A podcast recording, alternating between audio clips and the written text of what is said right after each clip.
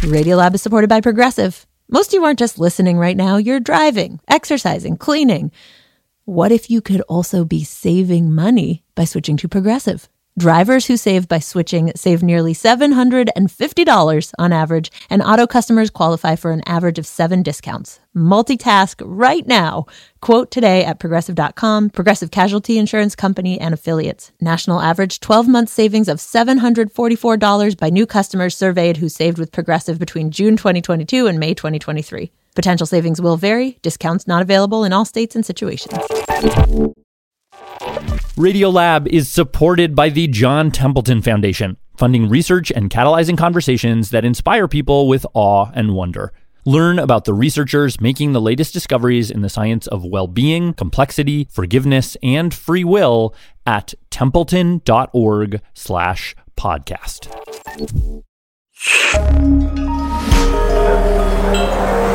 Listener supported. WNYC Studios. Oh, wait, you're listening. Okay. All right. Okay. All right. You're listening, Listening to Radio Lab. Radio Lab. From WNYC.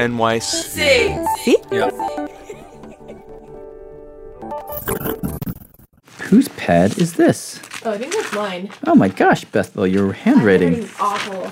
Your handwriting is not awful. It's actually um, very elegant. Is it? Legible, not so much, not but legible.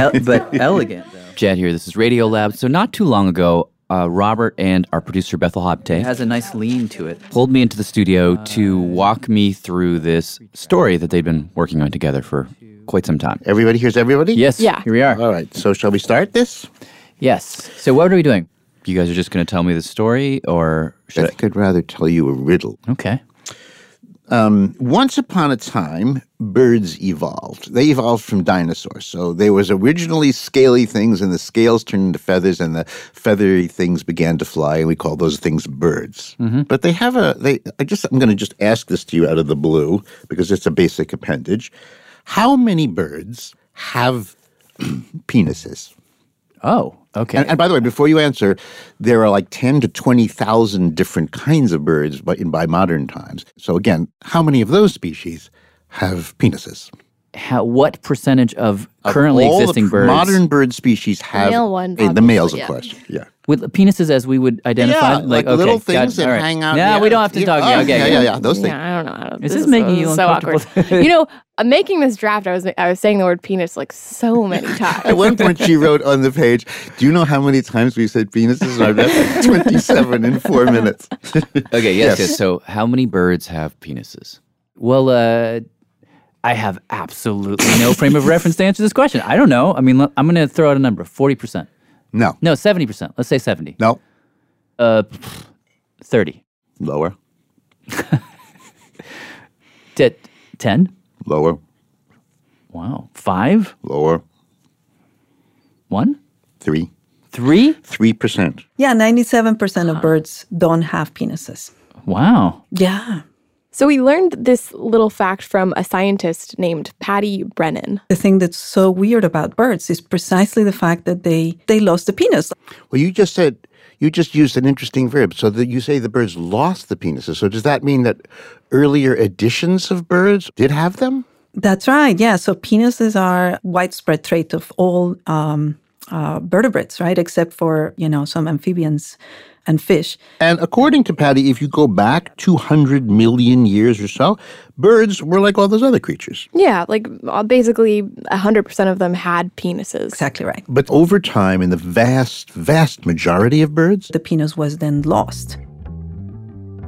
now, the, Oh, the why would that be? well, that's the question. How do you lose a penis? Like it, it seems like a pretty handy thing to have when you want to put your sperm close to female eggs. so the ninety-seven percent of birds that don't have a penis now, what do they have? They have a. Well, they have a, a kind of hole. Uh, both birds, the male and the females, have these holes, and they sort of open up, and then they line them up. Yeah, it, it's called a cloaca. oh, they have a cloaca. They have this cloaca and they just briefly touch their cloaca when they're mating, and that's it. That's it. and it works just fine. But if you're thinking about the engineering, like what appendage is going to work best for you to make uh, babies, penis is the one. because it gets your sperm closer to female eggs. Oh. So for all of these penises to just vanish, like she says that evolutionarily that just doesn't make any sense. Like why would you lose a thing that's so useful? So for there to be selection for the penis to to go away, um, there's got to be a very important reasons. What's the reason? well, there's a few possibilities. Number 1, People have speculated, for example, that they might have been sexually transmitted diseases. You're putting this penis way deep into the female, and then you're pulling your penis back into your cloaca. Like there could be potentially uh, a very easy exchange of, of sexually transmitted diseases. because you're like digging the germs deeper, I guess. Exactly. Yeah, yeah, yeah. So even though the penis has its advantages, obviously, maybe it slowly went away because the birds that had the penises just kept getting these infections. That could be. But so far, nobody's found a link between penises and STDs. So then the other possibility that's really intriguing actually is that maybe it's because penises are heavy. And birds started flying, and getting rid of the penis would have been an easy thing for lowering your body weight. Maybe they lost them so they could fly further. But I don't believe that. I, I mean, I think that's unlikely to have been a strong enough selection because ducks, for example, are among the most uh, long distance migrants and uh, they still have penises. They're in the 3%. And sometimes they have penises that are bigger than their own bodies. So They do? um, Oh my God. they do, yes. you mean you watch a penis go by with wings, kind of? Pretty much. Oh my God. Yeah, so I think the record is a male that had a 43 centimeter long penis. And this is a male that was only about 40 centimeters long himself. So apparently you can have a pretty large penis and fly just fine. But oddly enough, the ducks are also sort of a key to a third theory for the disappearance of the penis. Oh yeah, so I was going to say my favorite um, is is um, this idea that actually it had to do with female choice against males that control reproduction. To explain, Patty actually thinks that the original bird penises. Back when they had penises. Yeah, um, might have been a lot like the modern day duck penis, which is essentially a weapon. And so one of the things that we learned when we were studying the ducks is that um, the males have evolved this erection mechanism that is crazy. They have an explosive erection mechanism. What that means is that the male actually everts his penis and ejaculates in a third of a second. Basically a a, a pistol penis? Like a Exactly. Yeah, yeah. It just goes pachoing. Yes. Wow. What what that does though is that it allows these males to forcefully inseminate females, even when females don't want to be inseminated, right? So if this male is anywhere near a female, he's just gonna go, you know, push right through. And so as you can imagine, that's not, you know, that's not something necessarily desirable for females. Oftentimes with females will be struggling, right?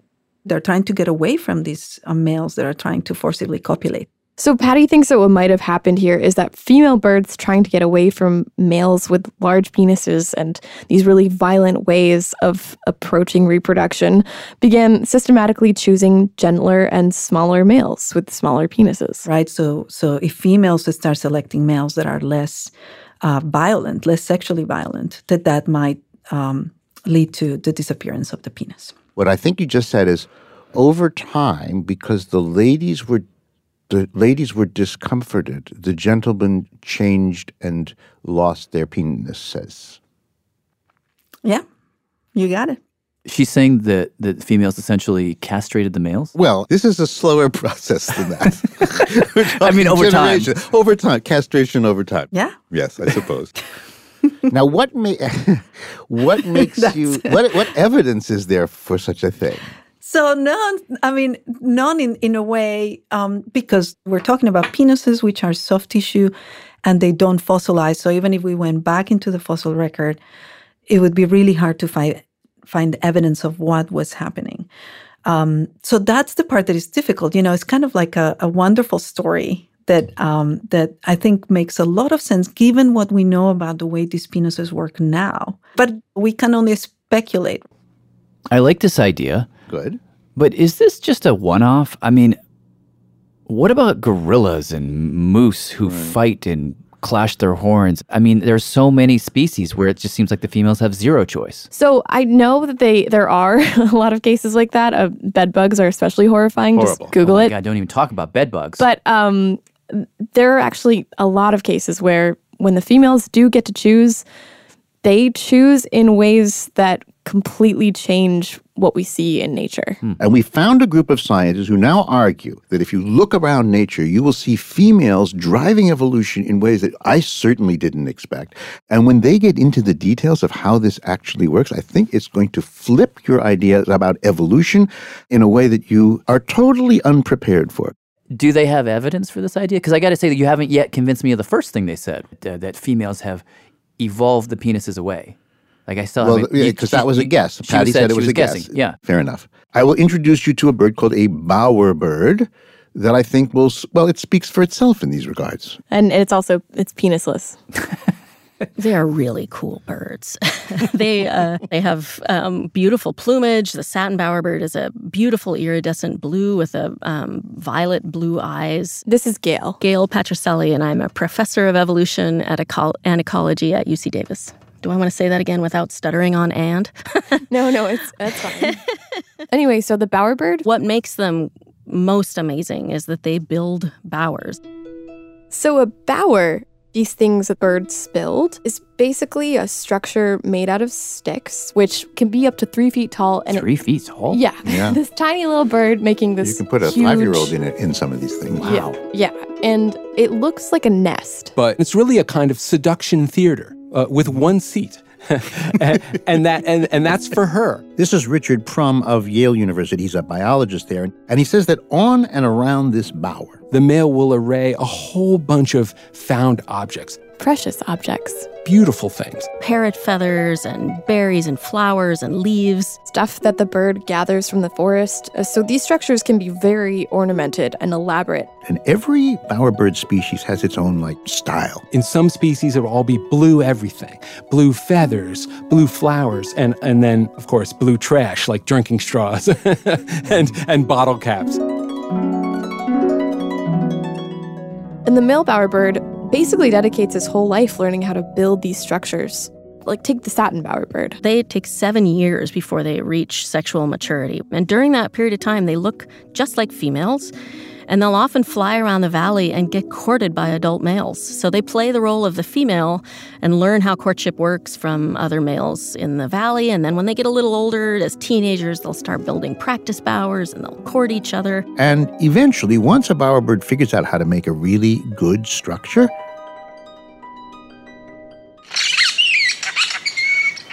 A female has arrived. females show up. And so they'll fly down to the bower and they'll often check out the bower itself. Is it symmetrical? Is it well built? She seems interested. And if she likes what she sees, she'll enter the bower. Now, this is where things get interesting because the bower has a very particular and purposeful architecture. So uh, w- uh, one of the classic bower designs is called an avenue bower. So it's it's two parallel walls uh, of sticks uh, that that are close to one another, and the female sits between them. There are different variations on this basic design, but In all cases, the female is in a protected position. there's always some kind of barrier or wall between her and the male. So if the male wants to try to force himself on her for whatever reason, he has to run around the back and she can just fly away out the front. Even as he's trying to win her attention completely, he's built a building that keeps her at a distance. Absolutely, the bower is like insurance against date rape for the female. It allows the female to observe him at an intimate close distance for as long as she likes, while still maintaining her freedom of choice. So the female, if she likes the bower, she'll settle into this protected space where she can back out whenever she likes. And then Time to begin the show. So he'll start out with his own uh, his own displays, Many of them make very loud uh, electronical sounds. buzzing and whirring sounds. And they do they do imitations of kookaburra, you know. sometimes they imitate cockatoos. Then, along with singing, they dance. They puff up and they run vigorously back and forth right in front of the female, and she's standing between the walls of the bower. So the female watches all of this from her safe spot for as long as she likes, and she can decide if she would like to mate with this guy or No, not good enough. up and fly away all of a sudden. For the female, the moment has gone.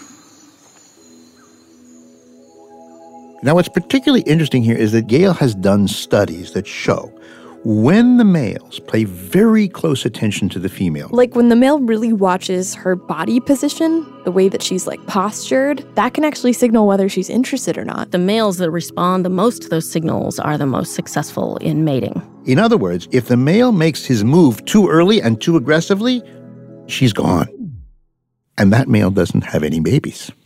But it also seems like the females are kind of toying with the males, like seeing what they're willing to do for them. Like if you if you watch a video of this, you can see uh in one bowerbird, um, she comes in, he like uh, lifts up his wing like a cape Uh-huh. and then just like sort of rotates his wing like this. Like it's so funny. Oh, like a like like a like a matador like a, like of. a matador, totally like a matador. And then right after that, uh, she like picks up a, a blueberry from the ground, Uh-huh. and then she drops the blueberry, and then he does the matador thing with the blueberry in his mouth. Like, like he sounds like, a, like he has a rose in his mouth. That's hilarious.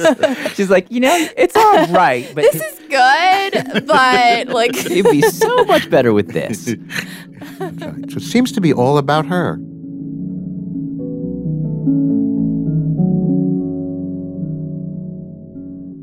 I, I, I see what you mean in this case. Yeah, I, the females are definitely driving driving the bus here. And when you start to really think about the implications of this, about it being all about her, that can lead you to a fairly deep rethink of the very basic rules of how evolution works. Really? Meaning, m- meaning Like- what? Well, normally the classical argument, and you've heard it, like the reason this male bird is so colorful, so red, or whatever, the reason the peacock has these gigantic and beautiful feathers on its tail is sort of a signal that the male is sending to the female of fitness. Look at me. I am healthy to have a tail like this. I don't have parasites. I'm strong. I'd be a great mate. like survival of the fittest. Right. But let me ask you you just heard the bowerbird story. You have these females with these crazy tastes. Like this one likes blue, only blue. And this one likes iridescent shells. So it's shells, shells, shells, shells, shells. And this one likes green leaves, but they have to be right side up and never right, you know, upside down. Are these fitness signals or is this more like art? Maybe she just likes blue or she just likes shells. Wait, you're saying that these birds have evolved based on uh, on whims and tastes? Well, Rick, and there's other scientists like him say, Absolutely. yes, it's about beauty. I'm really focusing in on aesthetic choices, choices that are based on what it is the animal likes.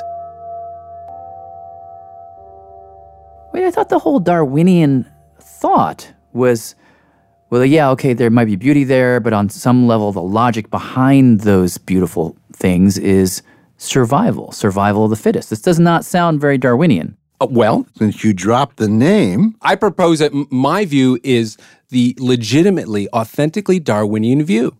Darwin, he had an idea about beauty? oh yes, he he actually. You want to read the quote? Uh, did I bring it here? Yeah, you think- brought. Yeah. Okay, page 397, Descent of Man. Stripes and marks and ornamental appendages have all been indirectly gained through the influence of love, huh, jealousy, through the appreciation of the beautiful, and through the exertion of a choice. Oh, interesting. So he's saying that it's love, jealousy, and beauty and choice. Yeah, and choice. Yeah, that is definitely not what I learned when I learned about Darwin. So it's over 130 years later, and I'm still pissed. He thinks there was some kind of plot to reduce Darwin's idea into something smaller and eventually eliminated entirely. I would like to go historical. Let's go about what Darwin said. Okay. Let's go what Wallace said, and then let's go to the 20th century and where we got so screwed up. Okay. So, Darwin spent 20 years working on his theory of natural selection. He was not particularly noisy about it because he knew it would very much disturb his wife, who was quite religious, and other people in his church. So during the 20 years while Darwin was you know, working away at his book, this other guy comes on the scene. His name is Alfred Russel Wallace. Kind of skinny and scrappy and self taught, 14 years younger than Charles Darwin, but Wallace also uh, went around the world collecting specimens. And he also came up with a theory of natural selection independently. What was their relationship to each other? I mean, did they were they friends? Were they collaborators? Were they well, you know, they were uh, uh, close uh, collaborators. At first, they kind of both got credit for the idea. But a little later, Darwin rocketed out his book into, into press when he published his On the Origin of Species, a very popular book. Darwin got the lion's share of the credit, as I think rightly so, uh, because he'd been working on the idea for literally for decades. Then, 20 years later, Darwin dies. Meanwhile, Wallace lived until the dawn of World War One. And during that time, this is Rick's argument, after Darwin died, Wallace kept saying over and over and over again that when it came to female choice, animals uh, didn't have the sensory and cognitive capacity to make aesthetic judgments in nature. So these elaborate decorations and be- artistic behaviors could only evolve if it communicates uh, information about vigor, quality, and general fitness to survive. And Rick would say that because Darwin wasn't around to argue back, Wallace may have lost the, the, the battle over credit for the discovery of adaptation by natural selection, but he won the war over what evolutionary biology would become in the 20th century. We have inherited both the science and the culture, a flattened, dumbed down, and ideologically purified version of Darwin's actual richness. Whoa, those are those are fighting words. Well, you see, Rick is pretty fired up about this, and he's written a book, Evolution of Beauty, where he argues that ever since Alfred Russel Wallace, scientists have been trying to squeeze everything they see in these male patterns, male dances, male songs, male plumages into a single explanation, a dogmatic category called fitness. And that female choice, they claim, is always, always about fitness, fitness, fitness. But Rick argues, no, you know, that is, that's a stretch. There's no way to boil down all this variety into fitness. I'm not saying that the emperor wears no clothes. I'm saying that the emperor is wearing a loincloth.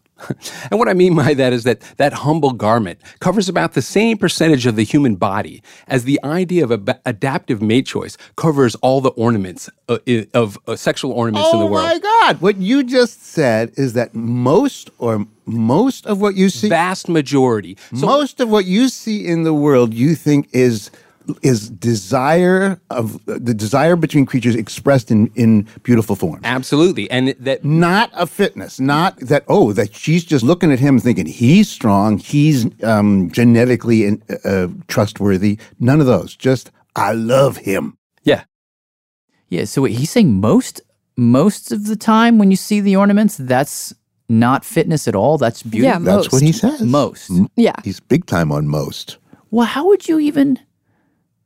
Know that? I mean, as a human, how would you ever even know the inner workings of another creature's mind to know enough to say what it is that's driving them or not? I asked this very que- I no, I asked this very question to ornithologist Kim Bostwick. Right. Isn't it impossible for you as a human being to have any idea what a lady animal wants to see in a guy if that lady animal is a peahen, which you aren't, or a trout, uh, which yeah, you aren't. I'm ready to answer this. I'm, Okay. I mean, here it is. I don't know what she wants now, but I know historically she's wanted exactly what you see in those males. The peahen has wanted that big old tail. She's wanted the show. She's wanted the blue chest. She has, at some time or another in the last, I don't know how many thousands of years, she has wanted everything you see on him from the fancy feathers to the white skin around his eye to the iridescent blue, the shaking. That's what she has wanted in the past. How do you know And- that? Because it's there. Now, Seriously. Isn't, well, isn't there some It's like, lawyer in the room who therefore say, wait a second, wait a second, is that? what do you mean because How else it's did it there? get there? Well, how else did it get well, there? it could have gotten there by, by accident. chance? Yes. Yeah. So you just happen to have this like fine nano-structured iridescent colors in your feather because like 42 interacting genes across five different chromosomes came together to give you iridescent blue. No. The way you get to iridescent blue, says Kim, is you start small. You give your female a bunch of choices, which are the males in her block. So imagine a female bird surrounded by a bunch of males who are all just boring or gray or black or whatever. Then, totally randomly, a male shows up who just happens to have a little bit of blue on him. And she notices. When the sun glints off of his black plumage, there's just a little hint of blue in that black. It's kind of a glossy, shiny blue black. And she's like, mm, I like that. I like that. That is a little different than everybody else, and I like it. And who knows why? It could be totally random too. But for whatever reason, she decides to mate with the blue guy. Mm, I like that. And because she's passing on his genes, her sons are likely going to be a little bit blue too. Her offspring are going to have those beautiful genes. And we already know that the females chose him because he was attractive. And so she's going to have attractive sons. And her daughters are going to also find those traits attractive. And so what you get are generations and generations of females who say, mm, "I like that. I like that." And then off it goes. You're you're creating you're you're evolving the males to please the females. And it all starts with I like that. I, but I like that. Doesn't feel to me opposite of fitness. Like I like that could be a desire that is driven by instinct. I mean, couldn't like a Wallace person walk in and be like, "Yeah, she likes that because she was designed to like that." She's not thinking about the the, the why there. She's just having a desire, but behind that desire is maybe a drive to get her to the male that is the fittest. Like, and I and I fr- hmm. frankly, it could be the same with us too, with people. Like, I, that, the, the what we find sexy might have d- a, deep hidden- logic a to it. logic. Yeah, I, I see that. Maybe in the end is about fitness. Okay, that's a perfectly reasonable objection. But, Thank you. But what if I told you about an animal who has a fierce desire for beauty, and this particular desire for beauty is so strong that fitness is out of the picture? It's another bird. It's another bird. Big surprise, I know. Don't hate them because they're beautiful, Jad. Jeez. You will just we'll just take a break. We'll take a break and afterward we'll we'll come back with a third bird. Hi, this is Sarah calling from Scarsdale, New York. Radio Lab is supported in part by the Alfred P. Sloan Foundation, enhancing public understanding of science and technology in the modern world. More information about Sloan at www.sloan.org. Radiolab is supported by ZBiotics. If you've been looking for some help waking up refreshed after a fun night out, ZBiotics pre-alcohol probiotic is here to help. ZBiotics is a genetically engineered probiotic invented by scientists to help tackle rough mornings after drinking. This probiotic is the first drink of the night for a better tomorrow, as it works to break down the byproduct of alcohol, which is responsible for rough mornings after. Go to zbiotics.com slash radiolab to get 15% off your first order when you use Radiolab at checkout. Zbiotics is backed with a 100% money back guarantee. If you're unsatisfied for any reason, they'll refund your money, no questions asked. That's zbiotics.com slash radiolab and use the code radiolab at checkout for 15% off. Radiolab is supported by Betterment. Let's talk about hustle culture. You know, the whole rise and grind, go big or go home thing. It's a lifestyle that may not be for you, but one that your money can handle thanks to Betterment. Betterment is the automated investing and savings app that makes your money hustle. How? Their automated technology optimizes your investments again and again. With Betterment, your money is taking ice baths at 5 a.m. while you get your well deserved rest. Your money downs protein smoothies and automatically reinvests your dividends all before you head out the door. Your money is a workaholic, but you don't have to be because you've got Betterment, the automated investing and savings app that makes your money hustle. Visit betterment.com to get started. Investing involves risk, performance is not guaranteed. About 600,000 people go missing every year in the U.S., prompting family members to become amateur detectives. On the trail of one missing person is journalist Tanya Mosley. Why do you think you hesitated when we first met in telling me the full details about your mother's disappearance? It's heartbreaking. I didn't want to break your heart. I'm Kai Wright. Tanya Mosley joins me next time on Notes from America. Listen wherever you get your podcasts.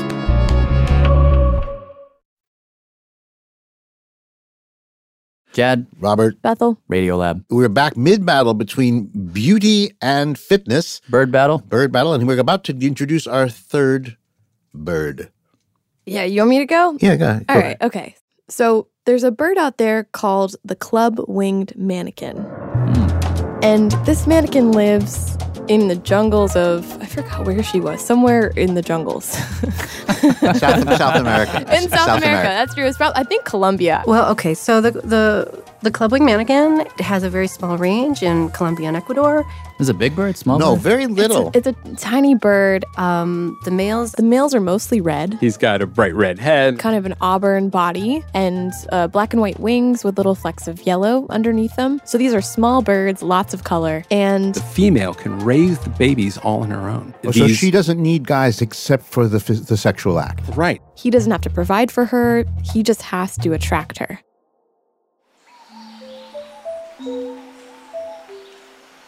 So, to that end, this is what our little red Romeo will do. He'll sit on a branch in the Andean jungle and he'll wait a while until a female shows up. And then when she does, he has a courtship display and he bounces back and forth on the perch. And while he's bouncing around, every so often he stops, lowers his head, sticks his butt up in the air gets his wings all positioned, and he throws them up. behind his back. And then he's he vibrates or just shivers. He shivers his wings together. So that the only things that touch are those feathers across the back. The tips of those funny feathers are going knock, knock, knock, knock, knock, knock, knock, knock. They knock 39 times in a row. And it takes about a third of a second for those 39 knocks. Their wings vibrate so fast that they make this sound. Can you make a? Can you make a, the sound that that he, that he ma- Tick, tick. Whoa! It's impossible for a human to make with their voice. Is that seriously the sound it makes? Yeah. Yeah, It's like a truck backing up. exactly. Yeah. So he's not using his voice for that? It's just his wings? He's got this instrument. Yeah, it's like it's called stridulation. So this is a cricket-winged manakin. Would be a perfectly good name for this bird. In any case, uh, something about that sound, that specific sound, excites the female. Uh, we don't know why or when it started, but somewhere in the bird's past, a female decided she liked that sound, and so the males just started to make it. But here's the thing in order to make that sound, Yeah, they really have paid. They have they have paid. because to vibrate your wings that fast, 107 times per second, you need a rigid wing bone that you can really control. And so the club wing manakin has done something unheard of. Their wing bones went solid. It's just like a rock inside there. This is a big deal because all b- flying birds have hollow wing bones. Right, so they can fly. So they yeah, like. well, well, actually, even Velociraptor and T Rex have hollow l- forelimb bones, right? So this is a feature that predates the origin of birds and the origin of flight. But this guy has given this up in order to make these uh, extraordinary wing songs. Well, doesn't that hurt your ability to fly? Yes, uh, yes. They are slow, heavy, unable to leap buildings in a single bound. It's the cost of doing business for uh, a displaying male, right? Think about that. You're in a crowded forest, lots of competitors, lots of predators trying to eat you, and you have made yourself slower, more vulnerable.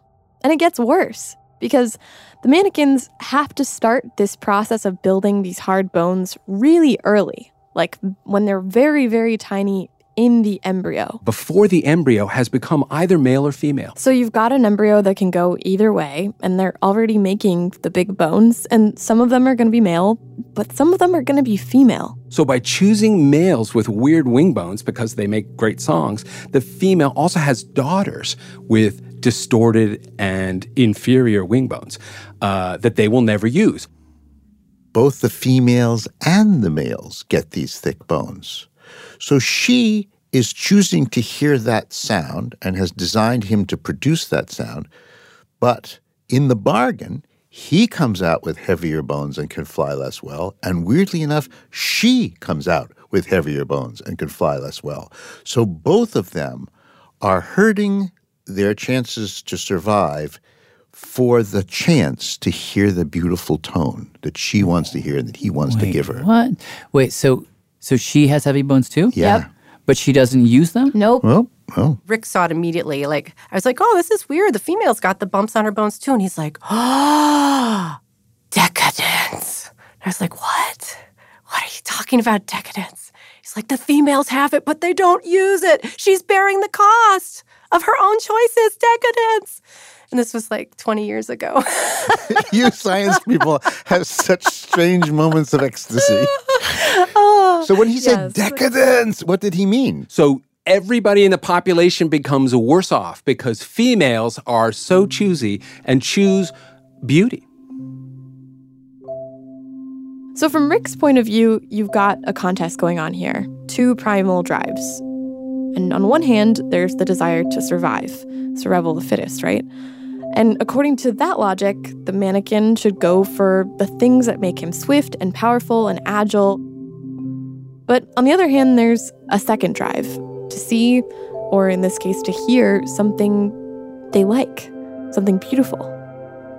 And in this case, that second drive is so strong that it's winning. It's it's pushing the birds like away from fitness. So so we've gone we've gone through the math and others have as well and there is nothing in theory nothing to prevent this kind of process from leading to extinction. Oh my god.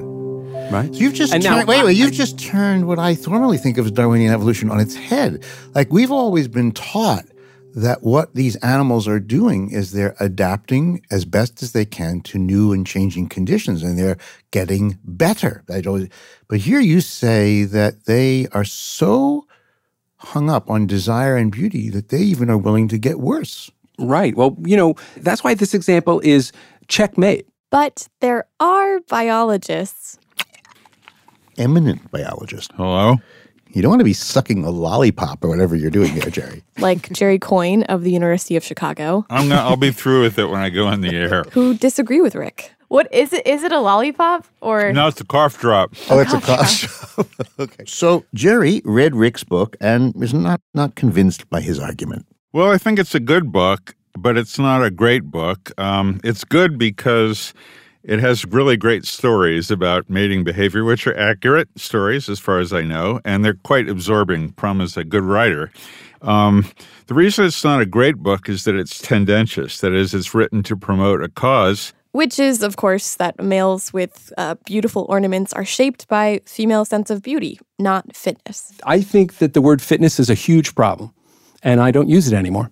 That you can't just say that and have it accepted by scientists unless you can test it. Okay, and that is the problem. For Jerry, when it comes to the stories that we just heard, like the bowerbird or the mannequin, he thinks that more is going on here than what Richard says in his book.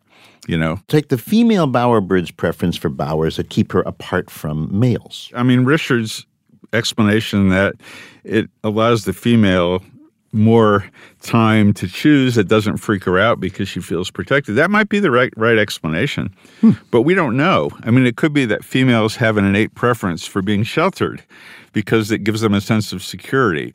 She like cats. Cats like to be in boxes right? Because they feel sheltered and they feel safe and it could be that female bowerbirds are the same way and that will lead to exactly the same situation but with a completely different explanation and it's not just a random aesthetic phenomenon Or he says maybe some female bowerbirds like blue so much because blueberries are really good for them and they're innately drawn to blue because of that. Or that let go to the manakin tail with that, you know, 1500 hertz tone. Rick says that simply delights the females, but suppose that the females prefer males that have a certain frequency of wing beating because they were attuned to that frequency, perhaps because it indicates something in their environment that's useful to them, like the presence of a predator. Or they just could be anything really. Sound of some, you know, manakin friendly animal or the, a protective animal or maybe the call of their own babies, the baby chicks. And so they just have their nervous system innately tuned to that frequency. That's called sensory sensory bias, and that's another theory of sexual selection. So they Jerry doesn't dispute the fact that female birds like bowers. They do. Or that they like a beautiful tone. They do. He just thinks that there might be a reason behind their liking, and that reason could include fitness. Correct. Yeah. I but, mean, uh, it's but are you are you hoping? I guess is that the right word? Hoping that there might be a parasite signal involved here. Like you don't know. You just want to. No, I don't know. I mean, that's my whole point. And that's why I don't think I don't propose my own theory of sexual selection. I'm not sure which one is does account for these manakins with the heavy bones. We just don't know. Oh my God! So- this this keep, this conversation we're having keeps ending up in the same place, which is we just don't know. Well, but I, the difference between me and Dr. Prum is I admit I don't know. The suggestion here is that Rick is clinging to a faith in one explanation. For Wallace, it was fitness. For Rick, it's beauty. But it's still that dogmatic insistence. Uh, I just think that adaptation by natural selection is is pretty boring. You know, we've been, you know 150 years in, we've we've we've we've whipped that pony quite a bit, and we've made a whole bunch of progress. But you know what? There's this huge world of opportunity in aesthetic evolution that uh, that has been missed. In fact, Rick would say the whole point of a sense of beauty is it can be many, many different things. It is fundam- beauty is fundamentally subjective. So the aesthetic model requires that we put the subjective experience, desire itself, at the center of our of our scientific explanation. But can you even have a, a science that's based on subjective experience? I think that that a science of subjective experience is not only a good idea, it's necessary to understand the natural world.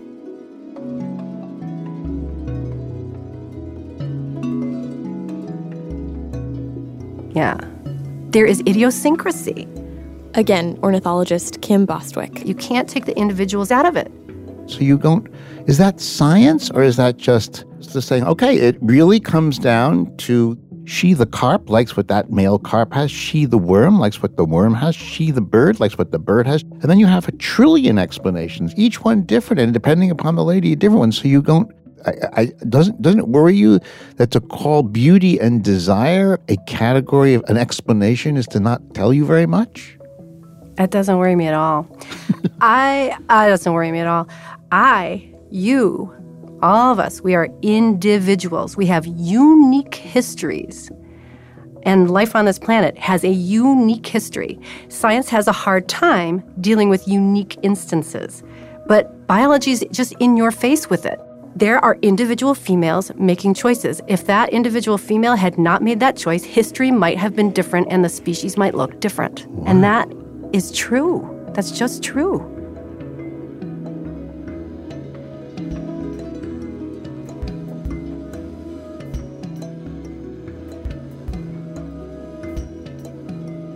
In, in physics and in chemistry, there's this sort of conceit that what a scientist is supposed to do is take all this variety that you see in front of you and say, look, I can boil this down to a rule, which is always true. Yeah, and usually it's one rule and yeah, transcends. trans everything. So what the job of science usually is is to find some kind of oneness inside the manyness. But now we've got nature and living things, and they have this crazy, spectacular variety. And now you've got a group of people who say, you know, maybe we shouldn't even try to explain all this with one rule or one paradigm. But you know, I wonder if um, if that's still science, or or is it more like history? What if every species or every animal comes with its own story? That's interesting. So it's once upon a time, and then a once upon a time, and a once upon a time, and a once upon a time, and a once upon a time, and a once upon a time, and a once upon a time, and a once upon a time,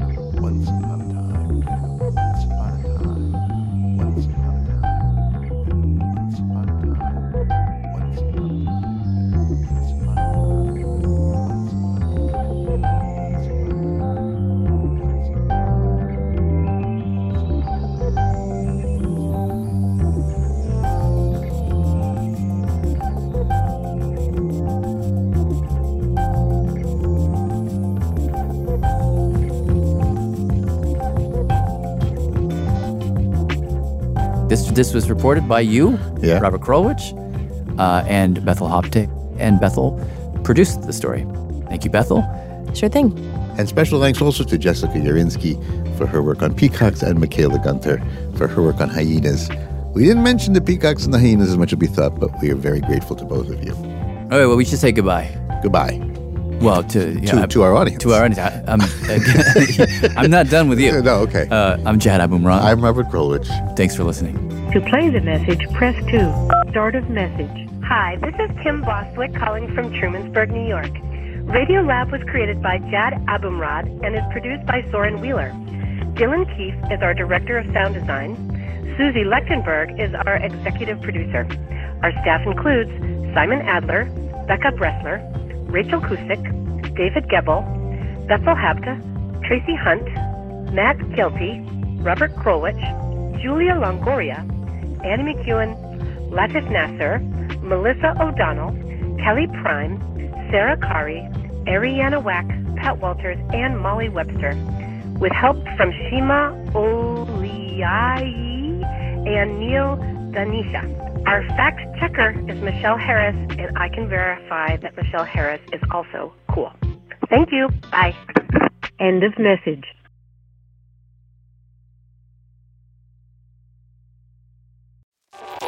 Radiolab is supported by the John Templeton Foundation, funding research and catalyzing conversations that inspire people with awe and wonder.